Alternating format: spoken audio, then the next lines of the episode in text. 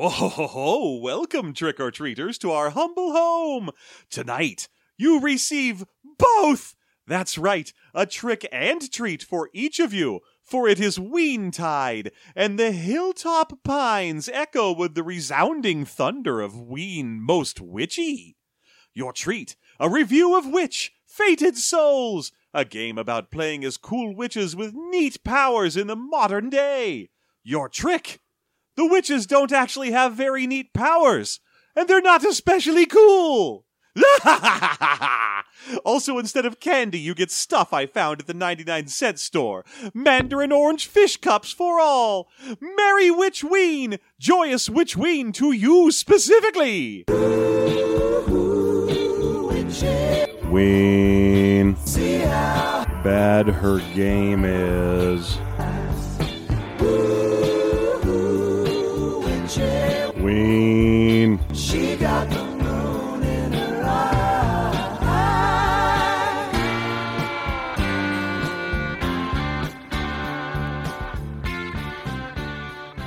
Hey everybody, welcome back to Ween Times System Mastery, when it's all the ween, all the time. And I'm Jeff, and that's John. And how are you? I'm weening it up. Weening it up, ween style. I got big weens. Yeah, you didn't get those fun-size weens in your bag this year. Oh, no. King-size weens. Man, you must have gone to a rich neighborhood. Oh, yeah. You got to go to the rich na- neighborhood to get the good ween. Yeah, that's where all the good ween is. Except for that that powerful ween from the wrong side of the tracks, that, that Billy Joel ween. Whew. So, uh... How doing, you doing? You're do, you're how, doing how, you, how you I, doing? I'm a little on the jet-lagged side from just a very short trip to New York. We yeah. largely, it's not so much jet lag as I'm old and we stayed up late yeah. and then came back here pretty quick. So, so uh, you know, I'm okay. Not amazing. Yeah, I mean, it was fun. Things are, things are fine. Yeah. New York was a Comic-Con. It was another comic convention, which we were barely at. Yeah. That's how I like to keep my comic conventions. Barely at them. Uh-huh. I genuinely do not even remember getting my badge or waiting in line for my badge. Do we even wait in line? No, because we're panelists and cool guys, so we got to go immediately to the panelist area. Oh, that's right. We had panelist badges. It's all starting to come back to me now. Yeah. I feel like at San Diego Comic-Con, even if you have a panelist badge, you still have to wait in a long-ass line. I mean, the problem is, it's way out in the middle of fucking nowhere, so you got to, like, walk around a bunch of steps, because yeah. they're like, we don't want to make it easy to get to anything here. No. No. So... No, New York, just, we just kind of walked up to Javits, got our pa- passes, and then did nothing until it was time to do our show. Yeah, walk around, buy a Gengar, yeah, leave. We, uh, that's right, I had to buy Gengars. I, uh, my Sage is currently obsessed with Gengar, yeah, the, the ghost Pokemon that just looks like a smug piece of shit. I mean, look, that entire Evolution series is a great choice because all three of them are great. That's true, you gotta go Ghastly into Haunter, yeah, into Gengar. The only problem with them is that the only way to get them, uh, there's a trick in the current edition, but usually the only way to get a Gengar is to trade Haunters that have a special rock, um, which is annoying if you play Pokemon exclusively for the entertainment of a small child and have no friends who play Pokemon. Indeed. No one wants to trade with me. No. I mean, they Why might. would they? Yeah. I just, but, you know, luckily there is a trick. So I was able to get a Gengar into the game so she could at least look at that. And now she has a toy one that she has not put down for, for my money, about two days now. Which is great. Also, don't tell her, but I got her an extra one that's dressed as a sushi chef. Extra Gengar. And thanks. That, that was uh, thanks to James, who got there a little earlier than us and ventured out to the Nintendo store in Times Square. By the way, we were in Times Square for this. Oh, yeah. Oh, we, my. What a terrible place. We stayed basically a block off of the main Times Square street. Because, yeah. you know, when you think Times Square... You are thinking of one very specific street with a whole shitload of nonsense going on. That one building that tapers off with like a triangle finish and they stuck a bunch of bill- like curved digital billboards all over it. Yeah. Yeah, I know that area. And we were one street away from that. Yes. So we didn't have to deal with all of that nonsense, but we were very close.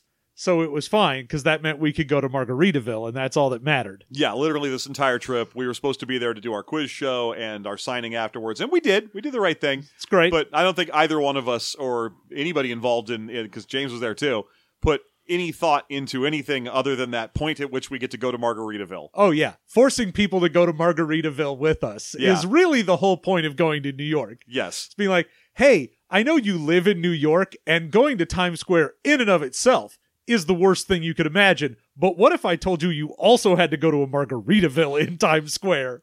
And not even someplace cool, if there is such a thing, within the Times Square area. Yeah. No, we're just going to we're gonna pay or pour one out for Jimmy Buffett. Yep. And we all got co- uh, or uh, commemorative margarita blender, blender cups. cups. God bless. Yeah. God bless that shitty establishment.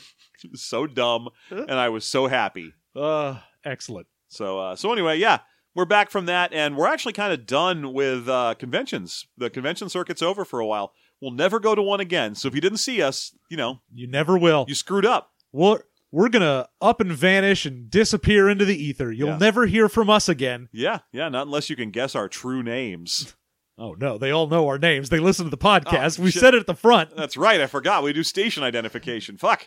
Uh, no, but but uh, we'll start again in late February of next year. We, we just have a couple of months off. Hooray. Blessed months free of freedom. That doesn't mean we're we're not busy. We're still writing books. Yes, and we're still reviewing R P Gs. Nah. I, I, I think we're going to phase that out. That That's horseshit. No yeah. one wants that. That's I, honestly, that's the hardest part of the job, and I feel like why work hard when you could not work at all? Exactly. And make no money. But I want to make two money. I I want one job and three money. Instead, I have three jobs and one money. so, um... So sure, why not talk about Witch the Fated, a twenty fifteen... It's bl- Witch Fated Souls. Witch Fated Souls. It's now, not the reason, Witch the Fated. It, the reason we would say Witch the Fated is because this has a lot of the trappings and sort of D N A of an old White Wolf book. Sure does. Now, it came out in twenty fifteen, but it's still... Like, it's definitely the, oh, someone played a bunch of fucking, like, Vampire back in the day and then went, oh, I I'll make a game. But at least they didn't go, I'm just going to copy it. So it does have some different mechanics, yep. a few weird changes here and there. So, you know, it's got some interesting things to it. Yeah, there's some neat stuff here. I don't I don't necessarily know that it's a super exciting thing, but it's neat and there's some fun art for the yeah. most part. There's a little bit of fun art. There's like two sections where they...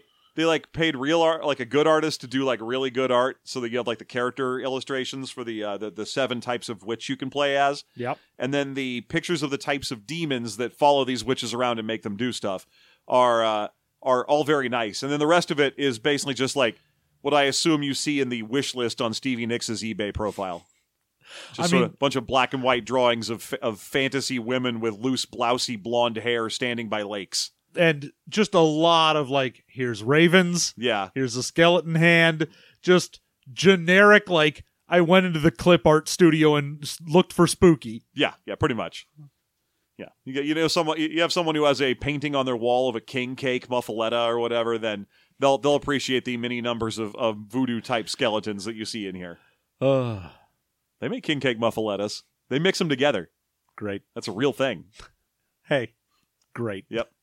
So uh, so anyway, you want to get into the story or the mechanics first? Or the vibe or the je ne sais quoi? So the basic idea of Witch Fated Souls... Uh, this one. ...is uh, that... I'm not even going to bother dignifying that. Uh, That's what I wanted. Yeah. is you That's how I win. Are one of the fated. And that is their term for someone who has... sold their soul to a demon in exchange for power. Yes. And... You made a bad deal. It's. I mean, the thing is, there are seven different types of fated, and it's all based on who you sold your soul to, uh-huh. which is are what you are going to play. And so the the various ones are like... There are seven, which is the first time where you really get outside of that good block of five, uh, like... That hard run of from Exalted through Promethean or so, yeah. where they were like, we're, well, you know what, we figured it out. We don't need to have twelve or whatever like Vampire does. It's five. Five is the... Five and rumor whispered rumors of a sixth. Yeah, it's always like, look, we can boil everything down to multiples of five, yeah. and then it works perfect, and we can just give everyone the same amount of stuff. Yeah. But in here, we've got seven different kinds, and at least five of them make sense for, oh, I sold my soul to some sort of demon, and two of them are very weird. Yeah. Yeah, honestly, I, the thing I didn't see in this book that I kept expecting to when I was flipping through was like, two of these are Kickstarter. Is someone gave a huge amount of money and they got to they got to pitch one to us and we had to say yes or something. Uh, this rather for being a game from twenty fifteen, I kept expecting to run into the Kickstarter like rewards section or something. I never quite did. Maybe there's one at the very end. I don't know. I didn't see anything about that. Yeah. So. Um, it's just something I, I was vaguely expecting, just of how because of how recent it is and how much it looks like the kind of game that would that would uh, match to that. But no, there are yeah, like John was saying, there are seven, uh, and each one also kind of represents not quite, but vaguely a sort of national identity or at least a story of a type of thing that you could potentially slot into a role of being a witch. Yeah, there's of these seven, it is basically like we picked a lot of like. cultural magic stuff and just decided that's going to be part of it. So yep. like you have one of them is the sort of generic, you are the classic idea of a witch. That is the hex, not H E X, H E K S, a mm-hmm. hex. The hex are basically a normal witch. I mean, I say normal witch, but like the pointy hat, ride a broom, have a familiar, cackling witch. Yeah, they're what you generally associate with, like, Western European slash American witch. Yeah, when you, as, you know, someone from America, if someone says, like, hey, in your mind, picture a witch, this is what you're going to get. And they have pretty much all of those. They have the ability to curse people. They can, they all have familiars. They all have the ability to, you know, one of their spell things lets them fly around on a broom if they want to. Uh-huh. So they have all of the sort of baseline witch stuff. Uh, and they sell their soul to a demon called a devil. Yes. But that's not a devil, it's a demon. That's a demon called mm-hmm. devil. I know that monkey. His name is Donkey. Yeah. Now, um, the there isn't necessarily an overarching kind of great curse equivalent like there would be in a, a White Wolf game from roughly this time period. Uh, instead, each one of these classes has one thing that's, like, difficult for them in some way. Yeah, all of them are... Basically, you get one good thing yeah. and one bad thing. So all yeah. of them are like, oh, picking this fate, you get whatever your two... St- all of them except for the yokai have two spell categories. And the yokai easily could have. They very much could have, but they split them up into three for some reason. Yeah, given that one of them is grow and the other one is shrink, yeah. and the third one is, like, shape change magic... They could have very easily been like, grow and shrink, we're going to change them to alter size and call it a category. Could have done, but didn't. Yeah. Also, the druids have two different categories of two spells that you pick from. Yes. But the hex get curses and telekinesis. Their special thing is you get a familiar that can help you out. Mm-hmm. And their problem is they have horrible visions of the hell that they are going to. Yes. The devil that... Uh, they sold their soul to, hates them, because all the demons are different. The devil for the hex is a real big asshole and specifically, like, hates whoever, like, mortals call on them and sends them, like, visions of burning in hell, and they're just the worst. So yes. if you are a hex, you are kind of crazy. Yes, you're a little bit on the crazy side. Uh, especially, it doesn't help that of your two spell categories, one of them is just curses, and it doesn't even have, like, new things you learn as you level up from one rank to the next. It's just you get stronger at curses over and over again. Yeah. So they are they're a little Im- imbalanced in terms of their, their way of seeing the world. The uh, other ones, I mean, we mentioned a few, but I'll just go down the list. Yeah, go down so the there are the Jinn, who their big thing is they can grant wishes. Now, it's not Wishmaster style where they are the ones granting the wishes and they can twist it if they want to. Instead, they sell their soul to the Quiet, mm-hmm. which is less a actual physical demon and more just a weird metaphysical representation of the void that yeah. also wants souls. It's the nothing. Yeah, they have the nothing that uh-huh. they sold their soul to. Though they are one of the few categories that are like, oh, maybe you just wake up one day and realize you accidentally sold your soul. Yeah, well, honestly, any one of them can can have that happen, because they wanted to get all the historical ways to be a witch worked into here. So you can be like, oh, my, I'm a witch because I was in a moment of terrible desperation and I a, a, a called demon, out for power. I called out for power and a demon answered. You can have one that's like, you know, oh, I was just hungry for power and questing for it, and a demon heard that even though I wasn't in need, showed up and made the bargain with me. But there can also be things like, oh, uh, I was my, my parents sold the soul of their first inborn or, or uh, unborn child to a demon, and that was me. So I'm I, I have to be this no matter what, and I have no say in the matter. Yeah, and then two of them just have. Sometimes you just wake up this. Yeah, the the Jinn has one specifically where it's like, oh, you always hoped and wished that there was more to life, and then you woke up one day and didn't have a soul, and you're like, that's not a bargain. You didn't do anything. Yeah, the the Jinn in particular has some consistency issues insofar as, in order for you to grant wishes to other people, you can't. They, they don't want to necessarily play that game of like, uh, man, I, it sure is hot today. I wish I had a milkshake. And then someone goes, ah, you said a wish. I automatically get one third of your soul, and now you, and I get to twist it too. So your milkshake's blood flavored, like because you didn't specify.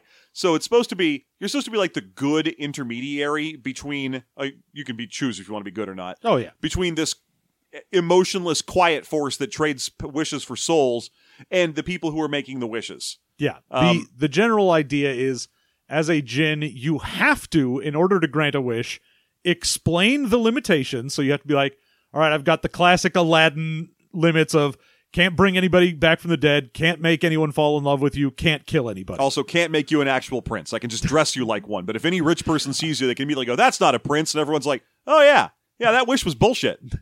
So those are the those are the uh, the classic three and a half. Uh, and then you also have to explain that if I grant you a wish, part of your soul goes to the quiet, and you get a third of it every time. So you get the whole three wishes thing. Uh-huh.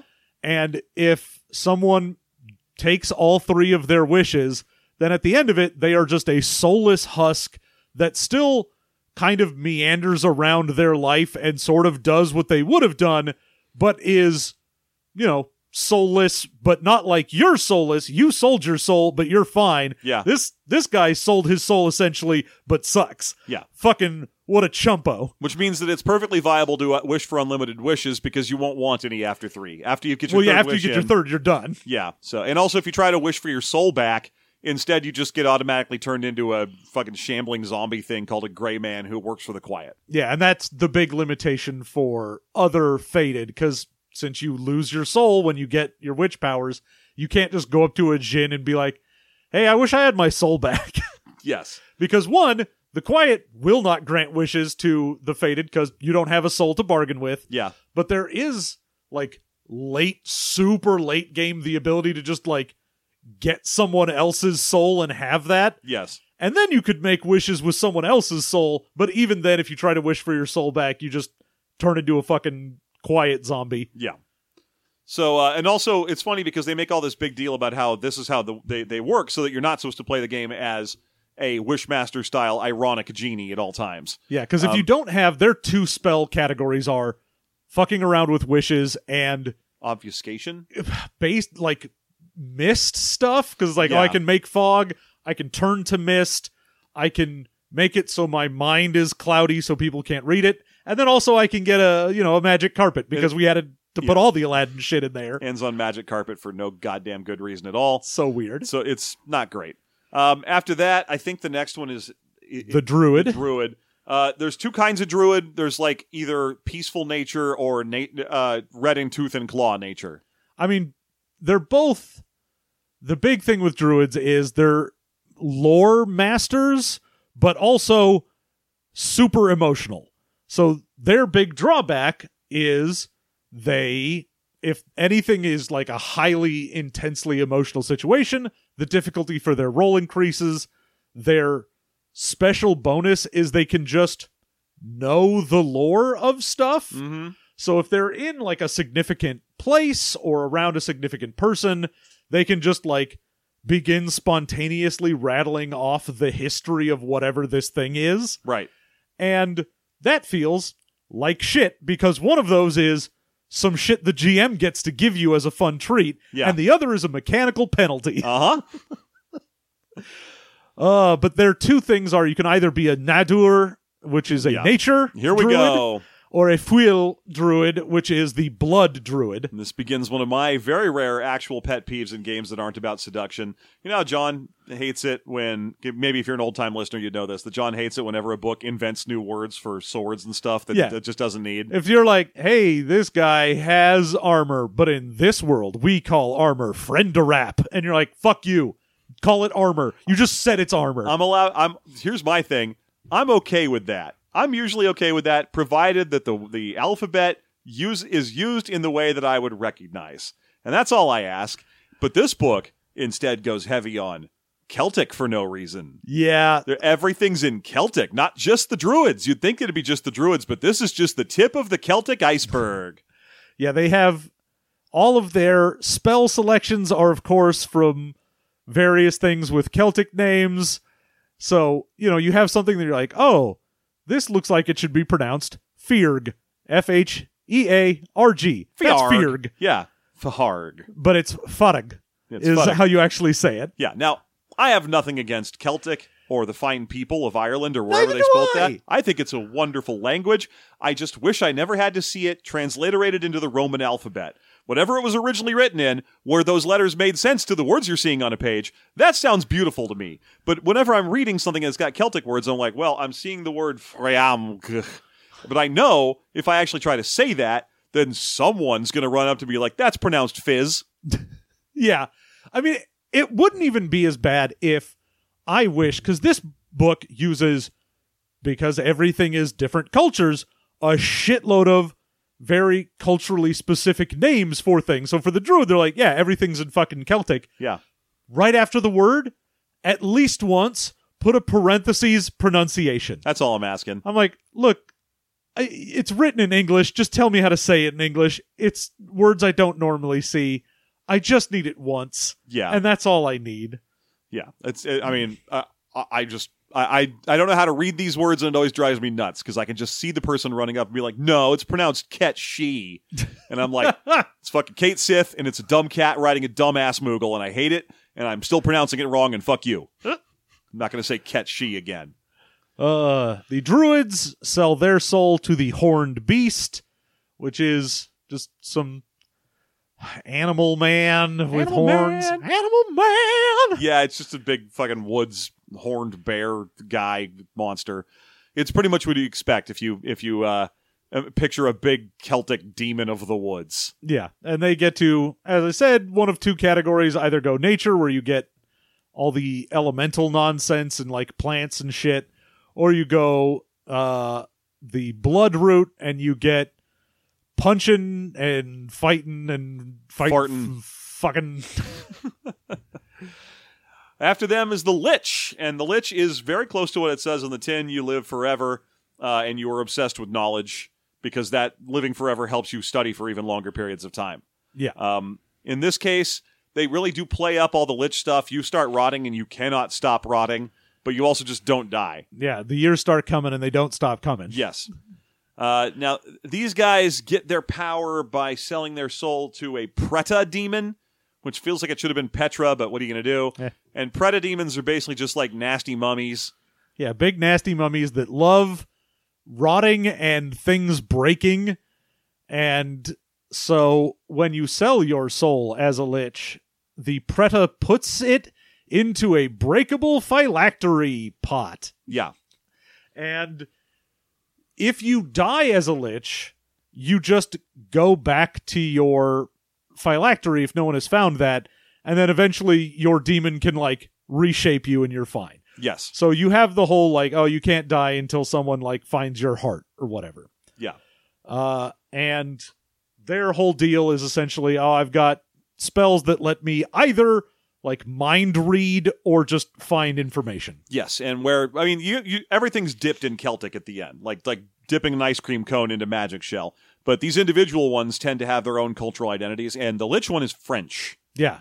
So Lich you gets, gets Lumière and and le, uh, oh, sorry, enlever, uh, which enlever enlever, which I, I believe mean uh, light and, and learning. Yeah, but basically, yeah, they they are mind reading and general knowledge, pretty much. Um, their penalty is that they're gross because they're they're constantly liches. They've rotting lived a long time. So for every five years you've been a lich, you get a minus one to your social rolls. I'm sorry, plus one to the difficulty of social rolls to a maximum of plus five. So once you've been like, I've been a lich for twenty-five years, you might as well have been a lich for a thousand years. It doesn't make a difference anymore. Yeah, because at that point, you basically die once you make the deal with the Preda. So after twenty-five years of being a rotting corpse, at that point you're like, look, I'm just a fucking skeleton now. It doesn't matter. Yes. Who cares? I can't get worse. So after the Lich is the Seer. This is the other one that feels like it got added late in the game because it doesn't really match the structure of the rest of them. Seers are normal folk who are wandering the world, minding their own business, when a soul from a previously alive but now gone fated, or another witch, comes burbling up out of the afterlife and sort of infects them briefly. Now you have to be about to die for that to happen. Yes. So if you have a near-death experience, you get, you know, shot or hit by a bus or whatever it is. Right before you die, the soul of a previous fated, like, comes up and heals you to full, so you you make this miraculous recovery. But then the Amit, the demon who normally would be in charge of all these souls, will eventually show up and be like, yeah, that's mine, I gotta get that back from you. Yoink that out, and at that point, you can be like, oh, I'll make a deal for power while this demon is here. What's the thing about these that makes them so infuriating? They don't give you a choice. They show up and they're like, hi, I'm the tax man, and you have two souls right now, and one of them belongs in the underworld, so I'm taking it. But the rules of soul exchange are that if they take that soul from you, even if it wasn't your first soul, if you've got like a bonus soul right now, by taking it, they have just entered a bargain with you where they have to give you power. Like as an afterthought. Like they didn't take your first soul.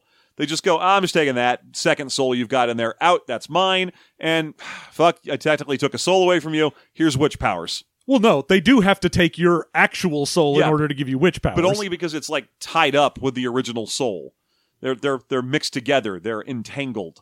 so so uh, basically, if this happens to you, if you end up in your deathbed, you just start a process by which you no longer are making choices. You never enter into a bargain. You I just... mean, you can. They can take the other soul from you without getting your soul. It's just, you will, from that o- point on, you have, when the Amit takes the other soul, you retain, like, a bunch of weird memories. And they're called seers because you get, you visions. know, visions and then memories from this past soul. So you have a whole bunch of, like, that's your one cool thing is, oh, I, I've got visions and whatnot. Which is wild, because if you remember back, just, oh gosh, we're only halfway through this list so far, but if you remember that one of these groups' terrible curse is the visions that they constantly suffer from, and another one's special power is all of the the uh, the, ge- the genetic memories that they immediately inherit, you think, why are these guys even a thing? And again, it's just so they could hit seven. Yeah.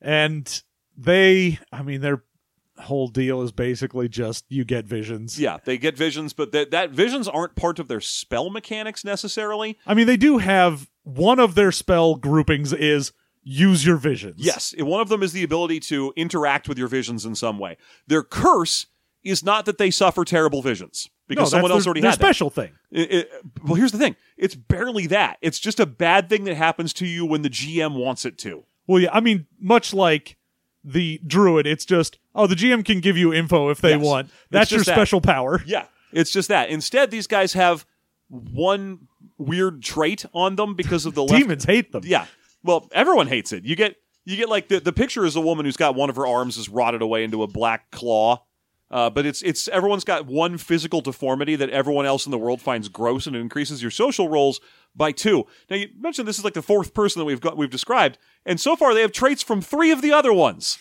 Their their curse is that is that people think they're gross and ugly because they've got one weird deformity. Gee, oh, that sounds exactly like what liches are, only with a with a hard start of two instead of a floating cap. They're they get terrible visions that aren't a curse, and they have weird genetic memories that aren't the druid ones. Yeah, it's it's very hodgepodge. Their other thing that they then also get to steal from the Hex is they have a connection with one weird little animal. Yeah, they have tiny now, beast. They don't have a familiar. It's not like, oh, a cat follows me around or I've got a toad or whatever. Instead, there is a type of small animal that they are connected to. So you'd be like beetles or ants or some small little thing. And you'd be like, oh, I can... Their other thing outside of dealing with their visions is dealing with these little animals. So you yes. can be like, oh, I send them to go burrow into somebody or yeah. look and scout for me or do whatever. Yes. Yeah. Exactly. And that's what their like physical deformity thing is, is they're like, oh, you get some weird thing that's probably based on that. So if you have like, oh, I control weird little lizards, I might have like scaly skin or something. Yes. So that's a weird hodgepodge for the seer of like, you have visions. All right, that's normal. Also, you have weird animals.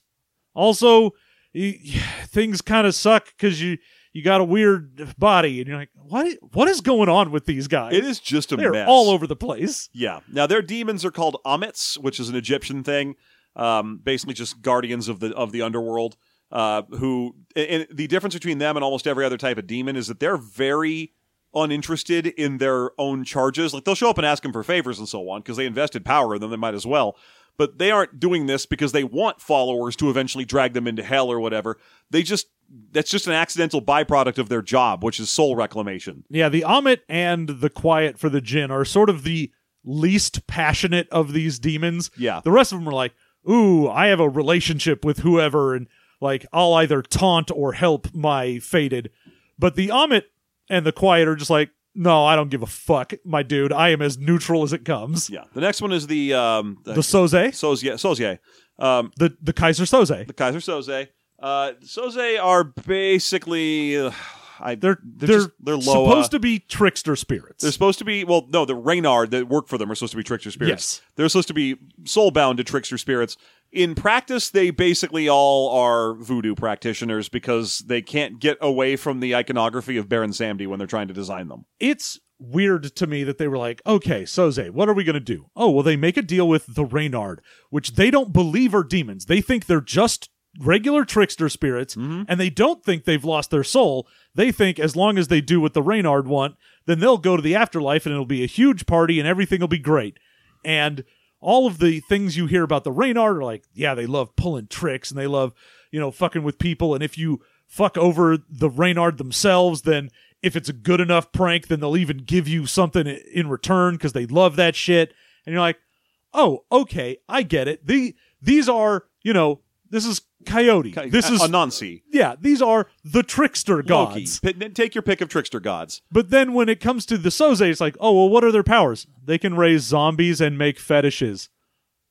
Fuck you. Why did you just make them voodoo priests when it, it, their it, whole story is they have trickster gods? And more importantly, if you wanted to make voodoo priests, why didn't you just do that? Just, why didn't just, you call them Loa yeah. instead of Reynards and just do that? Or, you already made druids and fucking Jinn. Yeah, they could have been uh, what, Hungan, I think, yeah. or, or, or uh, practitioners of Candomblé. Take your pick. But instead, they made this weird mishmash thing, and I don't know what to do with it. I, I assume it's so that you have an opening there for if you don't want them to be, you know, extraordinarily voodoo-y and really associated with, like, New Orleans. Except you only have two right. spell options, and it's make zombies or create fetishes. Yeah, yeah. No, I, I agree. This one's weird.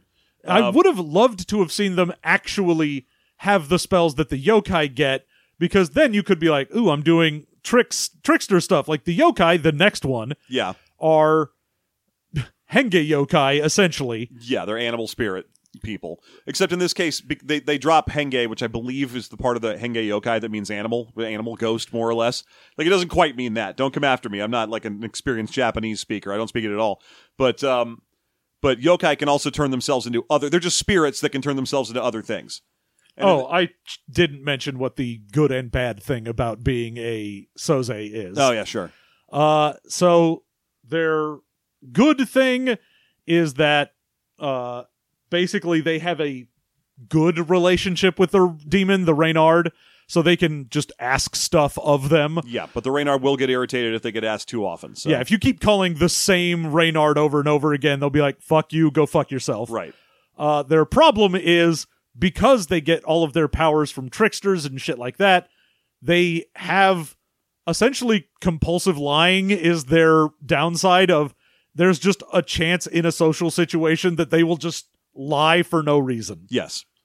So, the yokai. The yokai are the only one that gets three spell categories. Those are uh, uh, Dai, Sho, and Mimic. Yes. And Mimic is what it says. It's, it's basically shape-shifting and copying people. Dai and Sho are grow and shrink, respectively. Yep. Um, and, you know, you still... The way this game works is you're going to get, like... Each one of these is one spell that's divided into a single cantrip the application of the spell, and then, like, five to six levels that that spell can be explored at. And you're going to get... The cantrips for all your starting spells. So these guys start with three cantrips compared to everyone else's two. Yep. Uh, but you only get two levels to pick between all of your spells. So these guys are, won't even start with any levels of, of one of, one their, of their spells, bare minimum. Yeah. Um.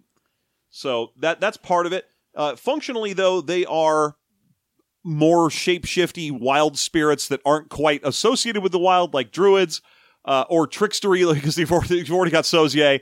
Um, yeah, instead, their demons are the Oni, and it's just straight up like, oh, instead of being with weird shapeshifters, you're like, no, you just go see an Oni demon. It's fine. Yeah, it's it's weird.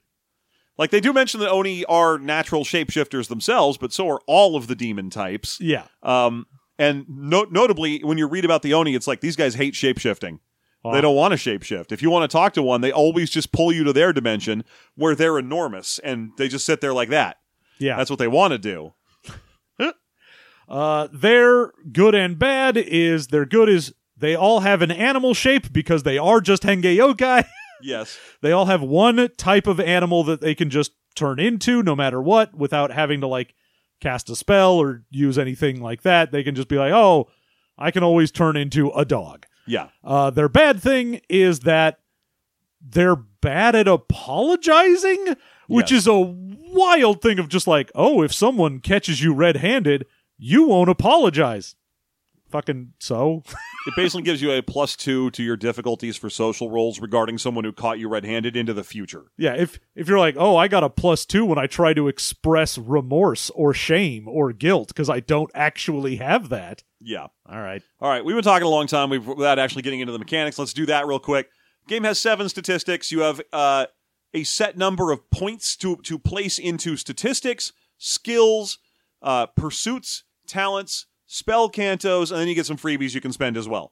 Uh, statistics are your stats in the game. There are seven of them. I don't remember them off the top of my head, but they are pretty straightforward, I believe. Uh, no, I don't have them. Yeah, so it's... You got it. Uh, you get a standard sort of White Wolf thing for these. It's a one to five rating. Uh-huh. Uh, you get eighteen points to start with, and you have to put at least one point in each of them. Yes. You get your sort of mental ones for intelligence, wisdom, and charisma, and perception, charisma and manipulation. And manipulation, yeah. Um, uh, you and get... Uh, strength, stamina, strength, dexterity. stamina, dex yeah. for your physicals. Yes. Um, so you get all of those to invest. There are a great number of skills. You get twenty points to put into them. They are also done with the rank mod.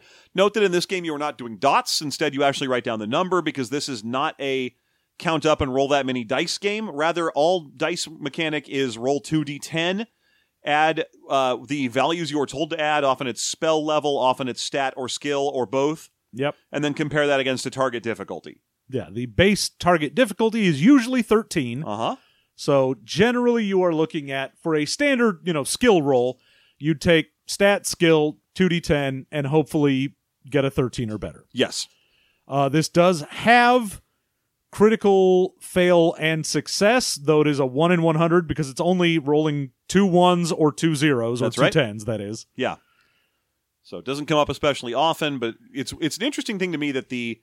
If you get way above the target difficulty, you get a bonus going forward. But if you get the two tens, you instead you just achieve the current success at a critical rate, and it doesn't specifically say you also get that bonus from the lower the, the level below. Yeah, the weird thing about crit is it's like, oh, you do something spectacular, like way better than you normally would, and even in uh, like one of the examples they have is like, oh, I try to use a spell that lets me immobilize someone's arm. But I crit on casting it, so I immobilize their whole body. So you're like, all right, that does more than the spell would normally do. So it does go way above and beyond. But also, there's no rules for what critting during combat does. No. And there are even, like, some weapons specifically say, if you crit with this weapon, like, the target will bleed. Yeah. But there are some that are like, oh, and maybe if you're attacking, you might crit someone with this. And you're like, what would that, what does that mean? What does that do? To Anything? Be, no? To bring up a fact that this is another kind of ongoing rolling topic going forward, uh, things that don't have an effect are very common here, where you'll get a power for some for some ability or something that you have that doesn't actually say what it does.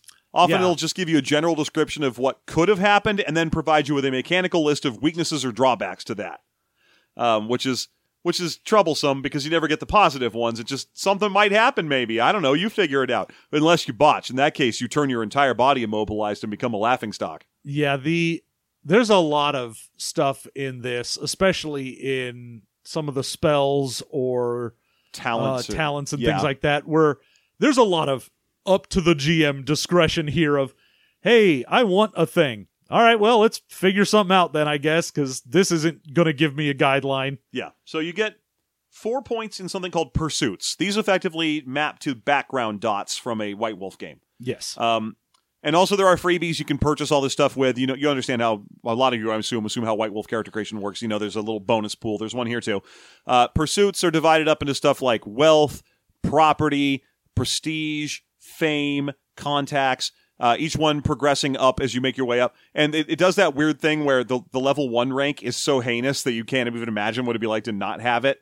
Like if you took level one for property, you're like, oh yeah, you own a one-room flea-bitten apartment in the worst possible part of town. Yeah. So I guess if you have a zero, you're just homeless. Yep. And and that's the end of that. So, but but every one of them works that way, and there's like eight or nine of these things, and you get four points to spend. Yes.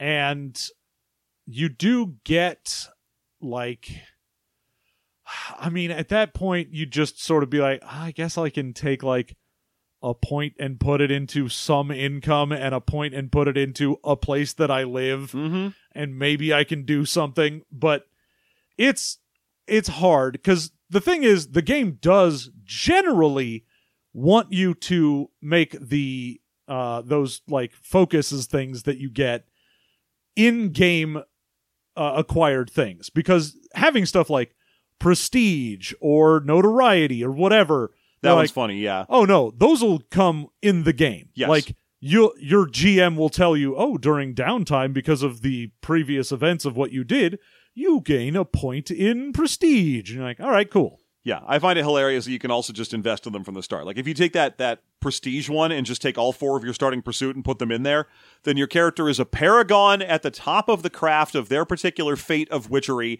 and elders will shush their juniors when you walk into the room out of a fear of you and respect for your great might. But you're still a level one starting character who's homeless and has no house. Or yeah. sorry, that's homeless and has no, sorry, homeless and has no money and, and no new spells or anything. You're just extremely famous for how powerful you are, assumedly. Uh, for some reason. So, uh, one of the things that's a change in the skills for this game uh, is that they go up to six instead of the standard five. That's right. Uh, they broke from the everything goes up to five in weird places, because like your attributes can only go up to five, but your skills can go up to six. Your spell ranks go up to seven. And it's just a weird thing where they kind of, instead of doing the standardized thing that White Wolf did, just went, nah, fuck it. Certain things can just go slightly above for some reason. Yes. Yeah. Um, and then finally, you're also picking uh, talents. Talents were very complicated for me to even grok in the first place. They're basically, they're a list of things your character is good at. You get five points in them. There's about eight to ten choices, things like potion crafting talent, spell casting talent, gauze sensing talent. Gauze is just sort of the magical... Well, sense and gauze are two different talents. Sorry, gauze talent and sense talent. Gauze is sort of the ether that permeates the world, and you can you can yeah. get better at seeing it. Uh, for each one of these that you pick, you get an automatic fated bonus for picking it. You get, uh, you get uh, I'm sorry, a general bonus for picking it. You get a fate bonus for picking it that's related to what fate you chose. So, for example, you get a different bonus for if you're a hex than if you're a seer. Yeah, but you have to pick one of them to be the thing you are actually focused in. Yes. Because you can have uh, talents in different ones. So you get four points for talents, and you could have, you know, one point in four different talents, mm-hmm. but you have to pick one of them to be the thing that you are actually focused on. You get one extra point in it, and then that gives you your... whatever your fated type of witch bonus is. Gotcha. Yeah. Um, all of them also get a generic thing that you get uh, if it is your focus, yeah. in addition to your specific uh, witch thing, but then also you get extra special things for having two or more ranks. So if I have one rank in casting, so that means I'll just get a plus one when I try to cast spells. It's very useful because the spell difficulties basically start at thirteen and go up. Yeah. It is hard to cast high-level spells. Yes. Uh, but every point in casting will give you an extra plus one in casting spells, but as soon as you get to rank two, then you start unlocking power. So it'll be like, oh, at rank two, once per day, you can add a D four to your total when you try to cast a spell, and it'll give you bonuses as you go up. So all of the different things will be like, oh, rituals. If you go up in rituals, maybe you can, you know, cast a ritual automatically, like a spell, instead of having to go through the whole time-consuming process. Yeah. So they've all got things they can do, but the game is very specifically like, hey, you should you should really put at least a point into casting, because otherwise you're not going to be doing most of what the base of this game is. Yes. Yeah. That's it's a real it's a real conundrum, that's for sure. Now, after that, you start getting into spells. As we mentioned, every one of these classes or fated types you can choose starts with two, and in some cases three, or in some cases a choice from two groups of two uh, spells they know. There are not more spells you can purchase at start of the game. Uh, that those are the ones your your witch type knows. There are some spells you can purchase in sort of the epic or end game format. They're called, I don't know, Dyrad. I, I don't know how you pronounce it. There are two options two for options. The end of the game, which are basically the end game of this is get your soul back. And you either go down the path of get my soul back, clean it of demonic taint, and then put it back in me, or get my soul back, eat my soul, become a demon myself. Yes, those are kind of the epic destinies. You, and you don't have to go down either one. You can just get stronger in other ways if you'd prefer. Yeah. Um, but when you're picking, for each one of the uh, the talent trees that you start with, you get a single cantrip effect, and then you get two cantos, which are the levels, and each one of the spells usually ranges from like level one to six.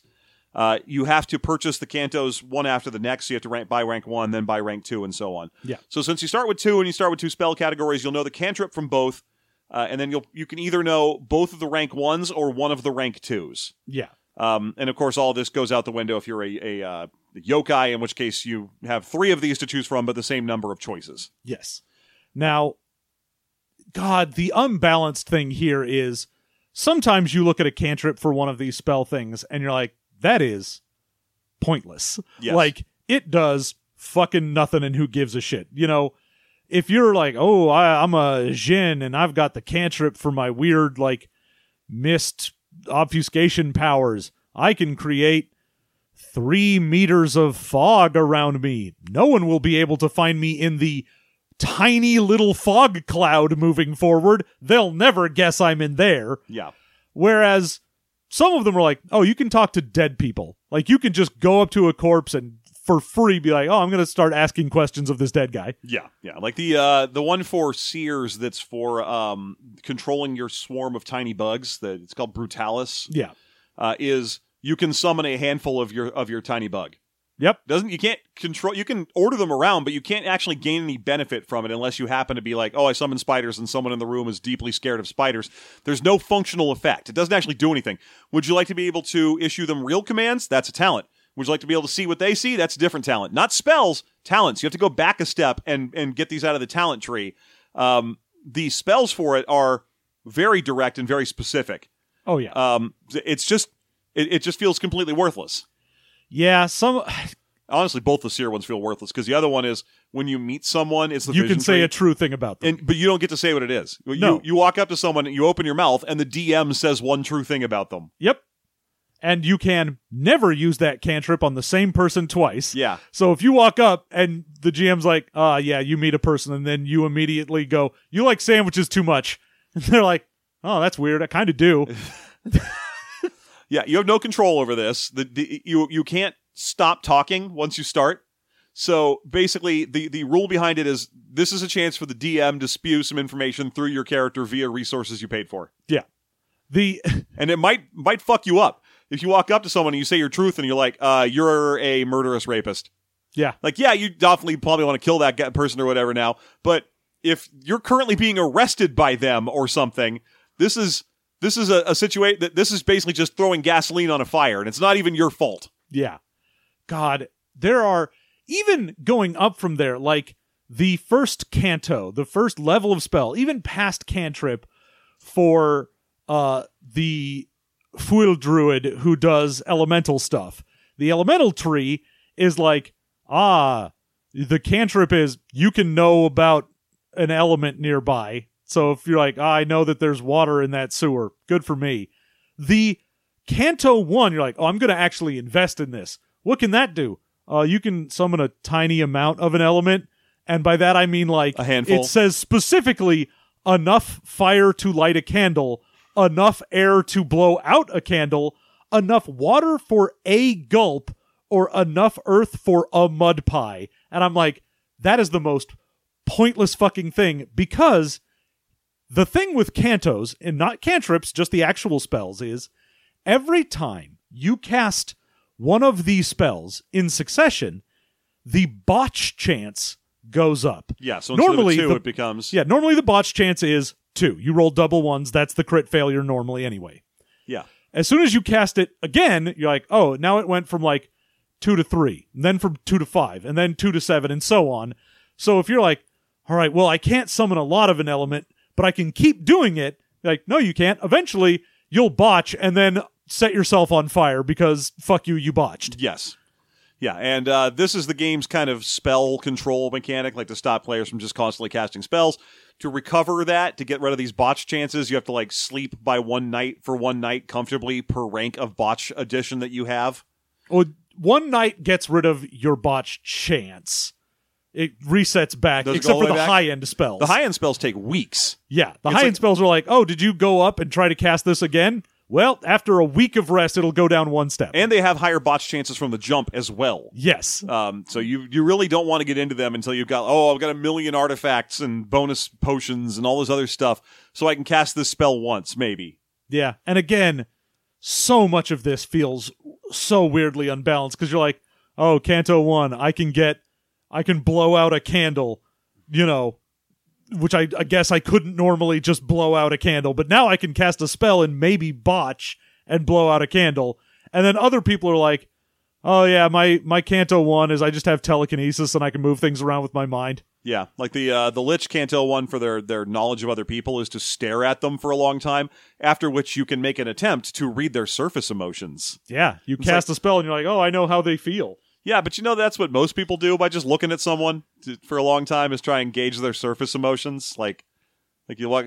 Yeah, but like, this lets you get it for sure. So if they're like, "Oh, you're acting happy, but I know you're sad," it doesn't let you get it for sure. It lets yeah, you get it does. It. If you cast the spell for and do the difficulty, you get their emotions. That's not for sure. You just said a mechanic effect that happens between it and the success of it, including a chance to botch. Yeah, which which means that you could also determine someone's surface emotions by looking at them and rolling perception plus whichever skill you'd like to do, and give you the same chance with no botch chance and no increasing botch chance. Uh, uh. True. I'm there just is saying, there is it's literally bad. An empathy skill yes. in this game. Yeah. And Canto one of one of the Lich things is just, hey, did you want to cast a spell instead of use a skill? Yes.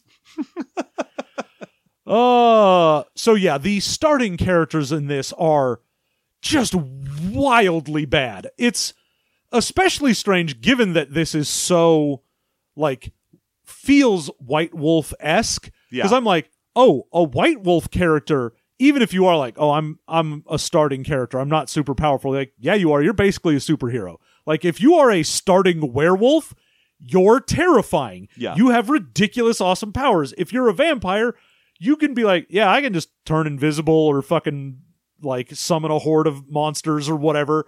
I've got a bunch of different powers. I can basically be a superhero. Yeah. In this, you're like, ooh, I'm a starting character. I can make a mud pie and... I can make it so a dead plant isn't dead anymore. That's my entire capabilities. Yeah. It reminds me of building Scion characters and doing it wrong. Where you're like, all right, my starting Scion character can sense mud within the nearest half mile or can make crops go grow ten percent bigger. Yeah. And you're like, that second one is incredibly powerful if you happen to be in the agribusiness field. Yeah. If but- you are indeed a farmer, great. But if you're not, you're like, hey, buddy, your crops are going to grow a little bit bigger. And now I have to go fight. I forget what the bad guys of this Titans. game were. Titans. Yeah. No, it's just, it's weird how awful you are to start. And like the higher level cantos of things do get very good. Yeah. Yeah, absolutely. Some of them are incredibly powerful. They are also, however, incredibly difficult. Yeah. So, you know, if I'm like, oh, I want to control like uh, level five canto thing, so I'm getting close to the end of whatever this type of spell is, you're looking at generally around a difficulty nineteen. So you've got to roll a nineteen on two d ten plus basically just your spell level and your casting ability. Uh, the casting is the talent, however many you have in that, and spell level is an entire gated mechanic in this because this game has X P yes. that you can, like any other game, use to increase your attributes. You can learn more spells. You can, you know, get more skills, whatever. Separately from that, there is spell X P. And once you get to ten spell X P, now you can negotiate for the next spell level. Yep, you do this by whew, calling your demon up and meeting with them and bargaining with them. You got to do it every time. Uh, and technically, the game has pretty strong, strongly structured rules for how you're not allowed to, like, fuck with your players over this. When you summon your demon, if you have the correct amount of X P, you're going to gain your spell level. But they want shit from you in exchange, and they're going to bargain with you, and you can make your skill rolls, and you can cast, you can try and cast spells, but they're immune to your spells. But you can make your skill rolls at them to try and get your bargaining down to where you need it to be. You know, if it's like, oh, I have to deal with this Oni, which means that I know my rules. I can't accept any hospitality they offer me except for the power that I'm here to exchange for, because everything else is going to have a secret hidden demon cost. Yeah, there's whole traps here that I got to deal with. And the what whole... a neat idea that feels like they turned it into a mechanic on accident. It's wild because there are, I mean, essentially by the time you hit end game, you'll be at like high end is spell level seven at the very end of the game. Yeah. That means you have to do this six times throughout the course of the game, and not just you, everybody in your party is doing this every single time you get a spell level, and it feels like it's so thematically interesting that forcing you to do it, like, over the course of all of your players and the game, dozens of times dilutes what should be a very cool character moment. Yes. Like, summoning a demon and bargaining for more power and having to make a dark deal with them and like do some horrible thing because it means that you'll be able to be better in whatever you're trying to pursue. That's an interesting, cool moment for a character and your arc. And then it's just turned into a, yeah, well, I guess it's been a few sessions. I should probably call the old demon up and see what baby he wants me to murder. Yeah, yeah. It, it comes with some weird problems. Part of it is that there's not much advice you can give to a D M about or G M about how to run this beyond try to trick your players. It's just, oh, make it as own, onerous, as po- onerous as possible to yes. be like, yeah, the devil will give you more power, but you have to go find a happy married couple and ruin their relationship. Yeah. And you're like, all right, I guess. And yeah, you know, there's parts of it that show up from other areas uh, in, in the game as well. Like, for example, if you start trying to learn the higher level spells, you can't learn them from your demon because your demon's in charge of your soul right now, and reclaiming it for whatever reason is going to take away power from them. So they'll never go for it. So at that point, if you're like trying to start bargaining for spell levels above around five or six, your demon will automatically get extraordinarily suspicious and cagey about it because there's no reason to learn those levels unless you're actively trying to learn one of the two forbidden magic types that will let you get your soul back for something. So now they're supposed to be even harder to bargain with. And I'm like, ah, that's that's not even exciting advice. It's just, it's weird because, again, if you summon them once for this, that's an interesting moment. Yeah. Summoning them a second time is a great opportunity to turn the tables. Be yeah. like, oh, I've now got this thing and it lets me have leverage over you, and, you know, establish an idea and then fuck with the idea yeah. is a great thing. But here you're like, ah, now I'm also going to do this four more times. Like, there's not a lot, I think, in the creative tank to keep going after the first few times. Yeah, unless Especially you, if you've got like five players. Unless you fucking that demon, in which case you get two more. You get a bonus two for fucking. So you can try different positions. Two for fucking. Yeah, two for fucking. Yeah. Yeah, that's when I, I that, punch you twice. Yeah. After we have sex. Two for fucking. Good, good. What a great way to end this actual encounter. Uh, also, I saw two blue Volkswagen Beetles during that coitus encounter. Just having sex in a car and then punch buggy. Wham! Out of state played Alabama. I, I don't want to play both of these things. Oh, man. I don't know. Maybe some people do. I'm into it. Look, it's, it's fine. If you're into that ty- type of thing, you're like, oh, we're into impact play, but it has to be on the bang w- bus. On the bang bus so that we can be like, punch buggy blue. Wham! Yeah, I'm going to go ahead and change my Fat Life profile to include impact play, but only on the bang bus. Yeah. Oh, we passed cows on my side. I lose, or a graveyard on my side. I lose all my kink cows. We have to do your stuff now. Oh, you got you got to do breath play when we go through a tunnel. Oh, man. Bang bus uh, road trip rules are wild. Road, road trip fucking rules is amazing. Well, that's our new game. Watch for that next year. Batman. Nope. Nope. That's not for everyone. Uh, uh, there's a lot more shit you can learn about the game, but we are running out of time, so we'll just cover a couple of the interesting basics. Uh, you can do things like practice e- e- elongated rituals to accomplish more magical effects that don't necessarily come from your spells. You can brew potions. Potions have their own complicated, uh, big mechanic. With God, there is so much shit in potions. Yeah. Because it's like, ooh, every ingredient has two different aspects of potion that it is associated with, and it can either be positive or negative with that. Yeah. Now the way the way that works is I'll, I'll explain it real quick here because I happen to know more about this because I made a potion crafter for my bonus content character, which of course, of you, course, you can find the bonus content characters over on the Patreon, patreon dot com slash system mastery at the two dollar level. What a great way to be supportive of the show. What a great what way, a great thing to do. Um, there are twenty different aspects of potion. They include all of the stats. And then a bunch of other stuff like time or power or or uh, love, charisma. Love, yeah, oh, charisma is just one of the stats. Antidote. Yeah. yeah. Um, each one of these is either positive or negative, and they are always the same one. So, for example, if you wanted to brew a strength potion, strength is always a negative trait. And when you brew a potion, you have to put in ingredients, at least two ingredients, for the thing you want the potion to be. And then, when you're done with that, you take a look at all the ingredients you're allowed to include, because it levels you have in potion crafting control the le- amount of ingredients you're allowed to use and the final difficulty of the potion, um, which, if, if it's got more positives than negatives, then it's a beneficial potion. And if it has more negatives than positives, then it's a cursing potion or a poison of some kind. Yeah. Which means if you all you do is go, I want to make a strength potion. I'm just going to take two ingredients that have strength and put them in there, and that's the only thing that there's two of. Everything else is just one of. You did not make a strength potion. You made a strength sapping potion. Yes. In order to make a strength potion, you have to take two things at least that have strength in them, and then more things that are positive that aren't strength, and then but don't add up to more numbers of occurrences of the word strength than you have negatives and strength.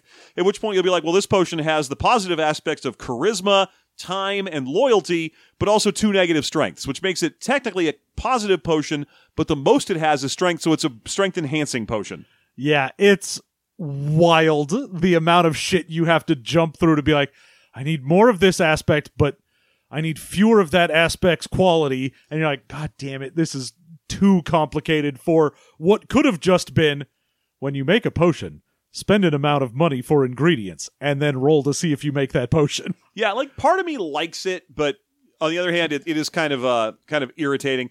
Um, for uh, uh, not just in the least because uh, it's got too much f- silly flavor text in the potions that it, the same way it does in the rituals, where all the rituals include this little chant you're supposed to say before you actually cast the ritual. Yeah, and they're all so silly. Yeah. They're all like, me, me, me, I want money for me. Not thee, thee, thee, I won't try green eggs and ham.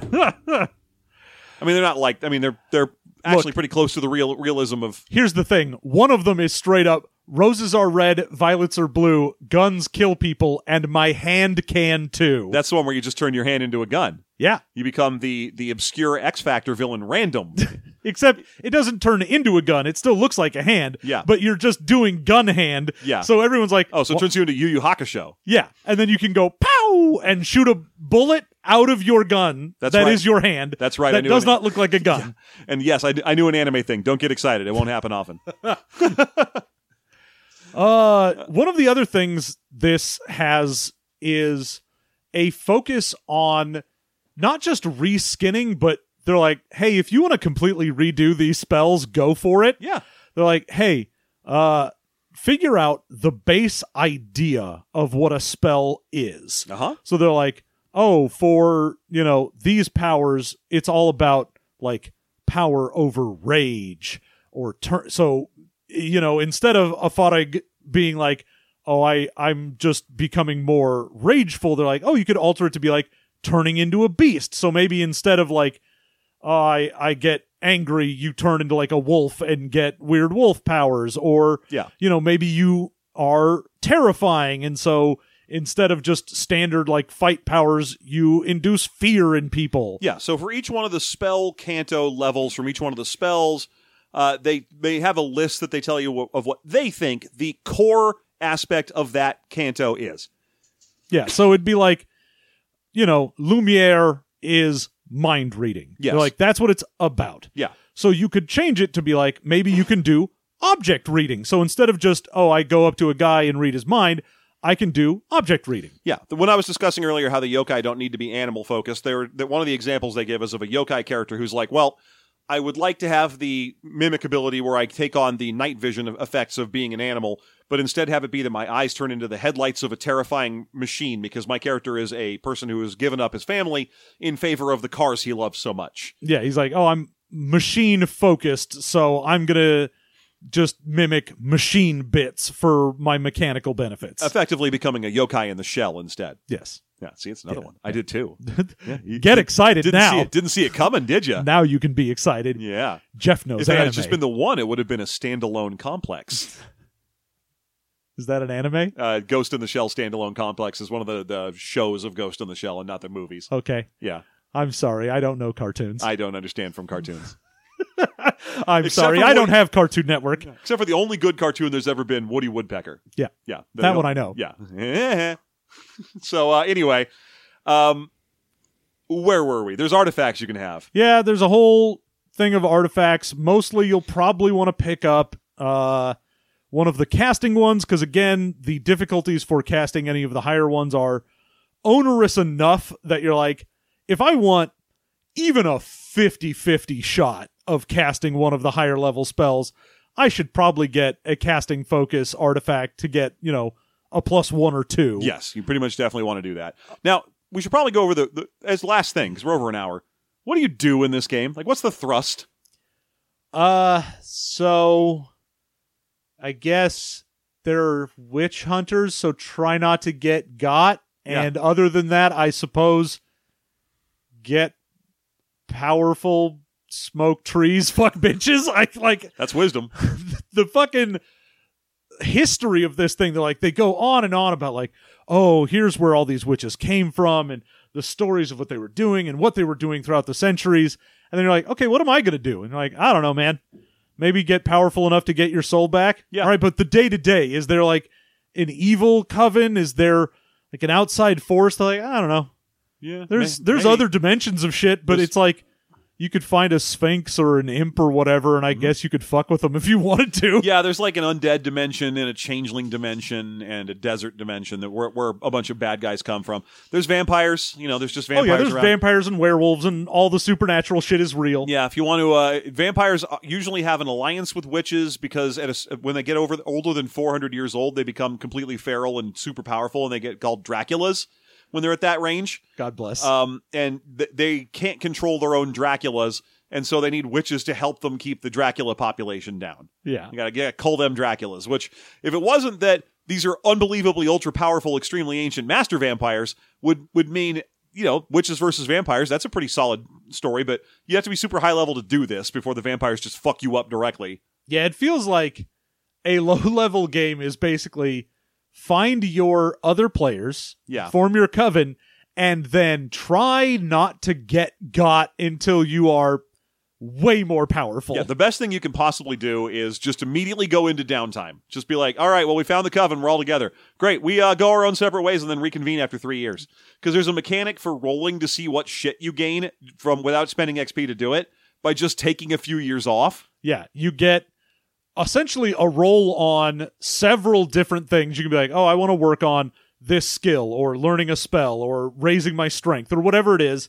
And it has a difficulty and you're like, great. Without spending X P during downtime, you could just roll. If you hit that uh, difficulty on just a flat two d ten, then you get it. Yeah, and it's per year. So in your first six months or so, you get one small amount of benefits, and then every additional year after that, you get a bunch more. Uh, so your best bet's to be like, hey, we found everybody. We're a coven now. Let's check in in five years after I make like fifty rolls to see if I get more powerful. I need to not suck so much. Yeah, it's a weird, weird decision.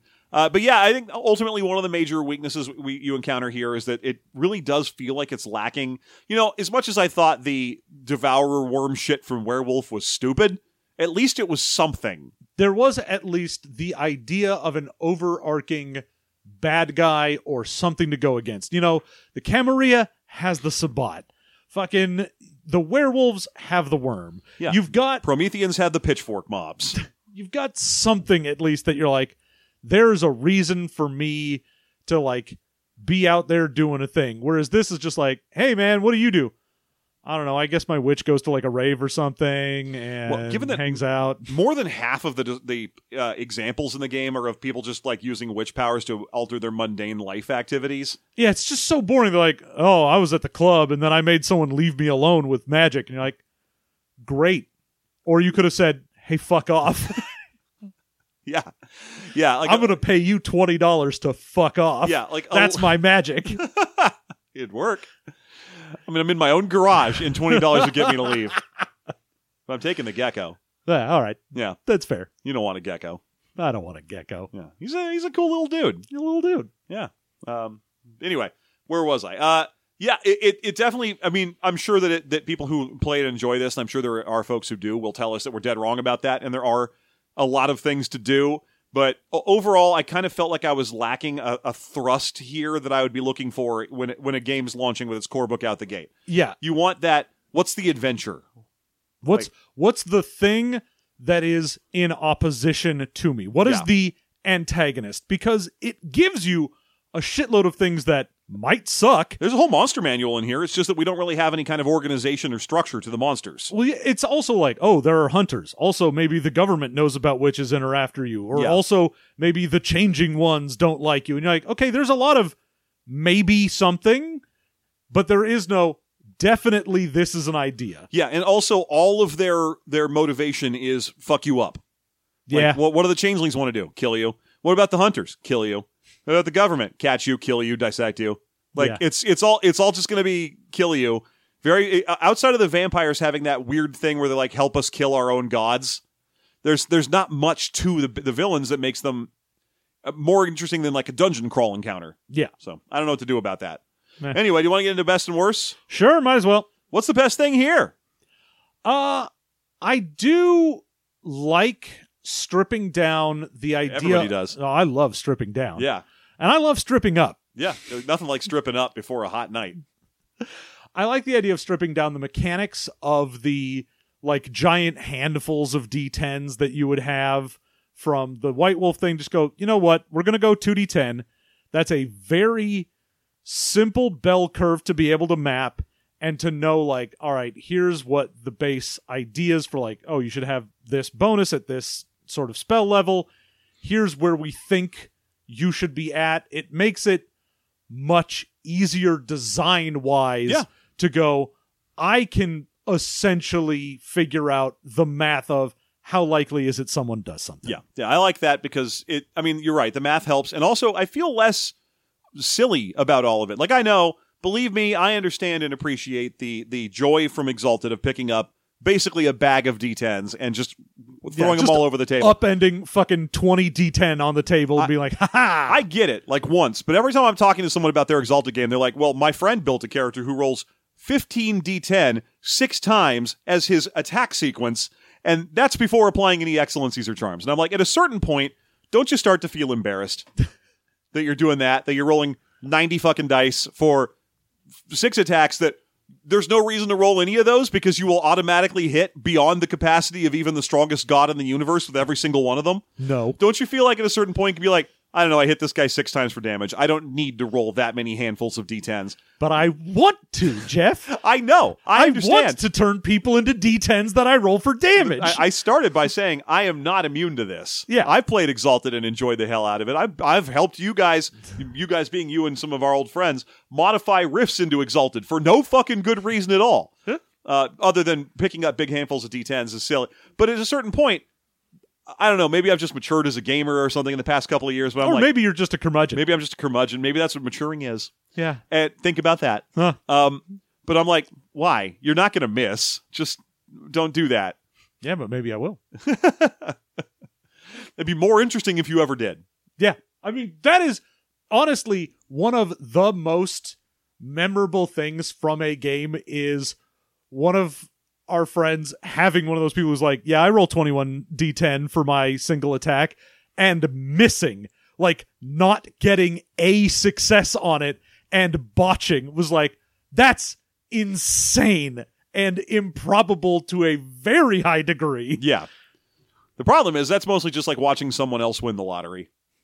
And, and Except like, it's, if the you few that rolled up. It. Yeah. It's, I mean, even then, it's still like roll, getting the lottery because all you ever do is roll twenty-one D ten every turn. You always hit, and you always do the same damage, and it's very that, that one time something else interesting even happened was interesting. Aww. I don't know. I anyway, I, I, I agree with you, is what I was trying to say originally. Yeah. I like that this has a more tight math system. The, the ease of the math, I appreciate. Yeah. So, what is your favorite thing? I mean, uh, I was largely going to agree with that. I do think my favorite thing here is the relationship with the demons. Mm-hmm. I like that they don't set them up necessarily as pure antagonists, that you can actually have a, a positive relationship with them. Um, I mean, not necessarily because they do technically have your soul and everything, but you can. They don't have to be mean and vindictive to you if you don't want them to be. You can design your own demon. I mean, outside of if you are a hex, because then yeah, they have specifically to be. A devil has to fucking hate you. Or a djinn, because the quiet is just a single mono entity that doesn't really have any kind of opinions. Yeah, it doesn't really talk to you. Yeah. Uh, but, but you know, the rest of them are like, yeah, I've got this weird mummy I hang out with, and we're cool. me, me and this mummy are cool. Me and this mummy are all right. Yeah, so I appreciate that. I, I like it just because it's an interesting wrinkle to gameplay uh, play dynamics that you can sometimes meet with these complex, powerful demons that control part of your character development. Mm-hmm. What's your least favorite thing?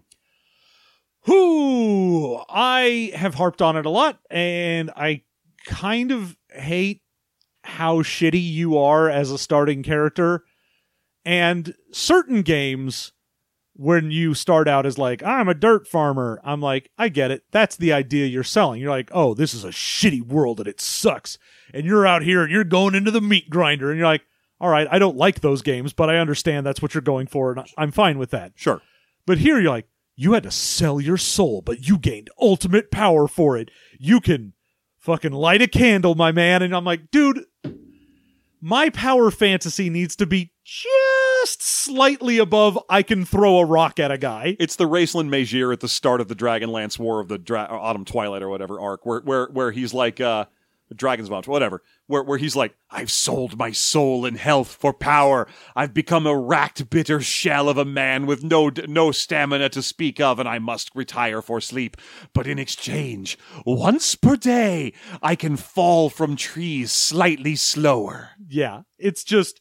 Starting character in this, say what you will about White Wolf games, at least you feel like a badass monster. Here you're just like, well, I can certainly do some party tricks. Yeah, yeah. So that's... That, that it sucks. Yeah. I hate that. Yeah. So what is your least favorite thing?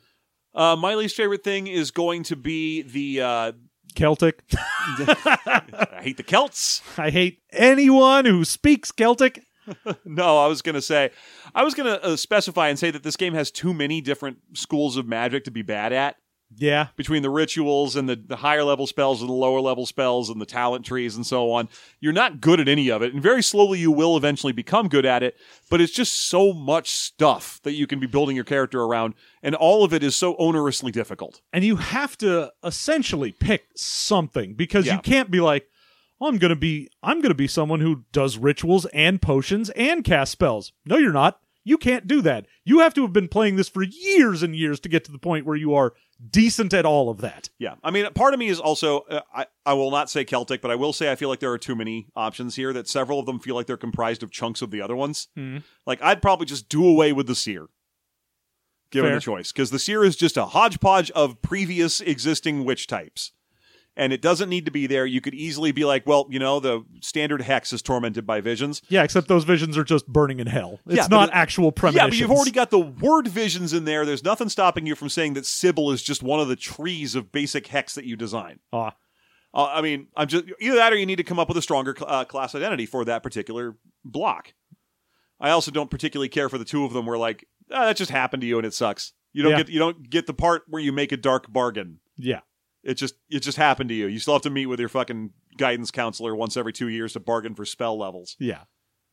But there's not no point where you're like, well, I have to experience the hubris of this, where I'm like, this happened because of a choice I made during a period of my life where I was desperate because of other choices I made. Yes. You never have that. Instead, you're like, I don't know, one time a truck hit me and then I woke up in a fantasy land and I had to date my five sisters.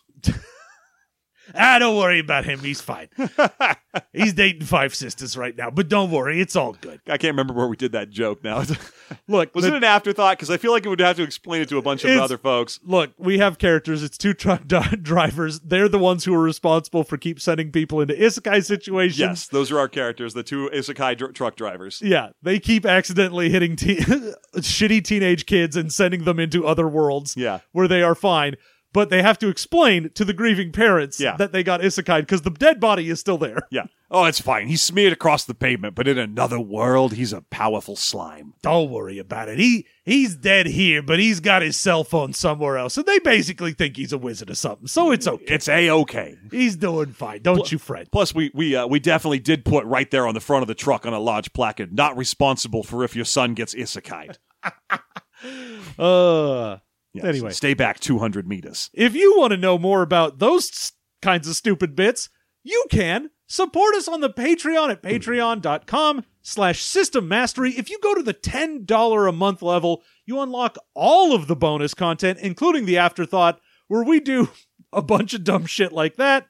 But if you just want the bonus content for this show, two dollars a month, you get the characters we make in all of these games. We have so many hundreds of fucking episodes of bonus content. We've been doing this a very long time, and we would like to share that bounty with you for that's, money. That's right. Mm-hmm. That's a dark bargain we're willing to make. You trade us money in exchange for content. Yep. Mm-hmm. That's, that is the dark bargain I have made with my life. Yeah, yeah. And the twist? It's weirdly good content. Anyway. Oh, no. Yeah. Oh, no. Patreon.com slash System Mastery. Come support us, or just buy our books or something. I don't know. Yeah, we got books. We got books. We got so many books. We got a coloring book just came out, the Dungeon Meister coloring yeah, book. Yeah, it'll come out the day this episode releases. Uh, yeah, it's out. Know, it's out now. Yeah, I mean, technically, you, we, people have been selling it at conventions and so on, but its official street release date is the seventeenth of October, which will be the day this episode comes out. So by all means, why not support this episode by buying our Dungeon Meister Goblin Quest coloring book? Wherever fine books are sold, we know it's just going to be Amazon. It's fine. We're not mad at you. We still get the royalties. Yeah, I, I look, I get it. We understand. I buy shit from Amazon. It's just easy and cheap, and we're all living in a hellscape of capitalism, so yeah, it's fine. It's fine. But, you know, if you go to your local game store and demand it, so much the better. Oh, yeah. I would prefer you go to an actual, like, mom-and-pop game store and be like, can I purchase a thing from you and give you money instead of Jeff Bezos? Yeah. That and, would be wonderful. And if they're, they're in Southern California, they'll be like, no. Absolutely not. Yeah. Go to Joanne's Fabrics. So, you know, sad story, but true.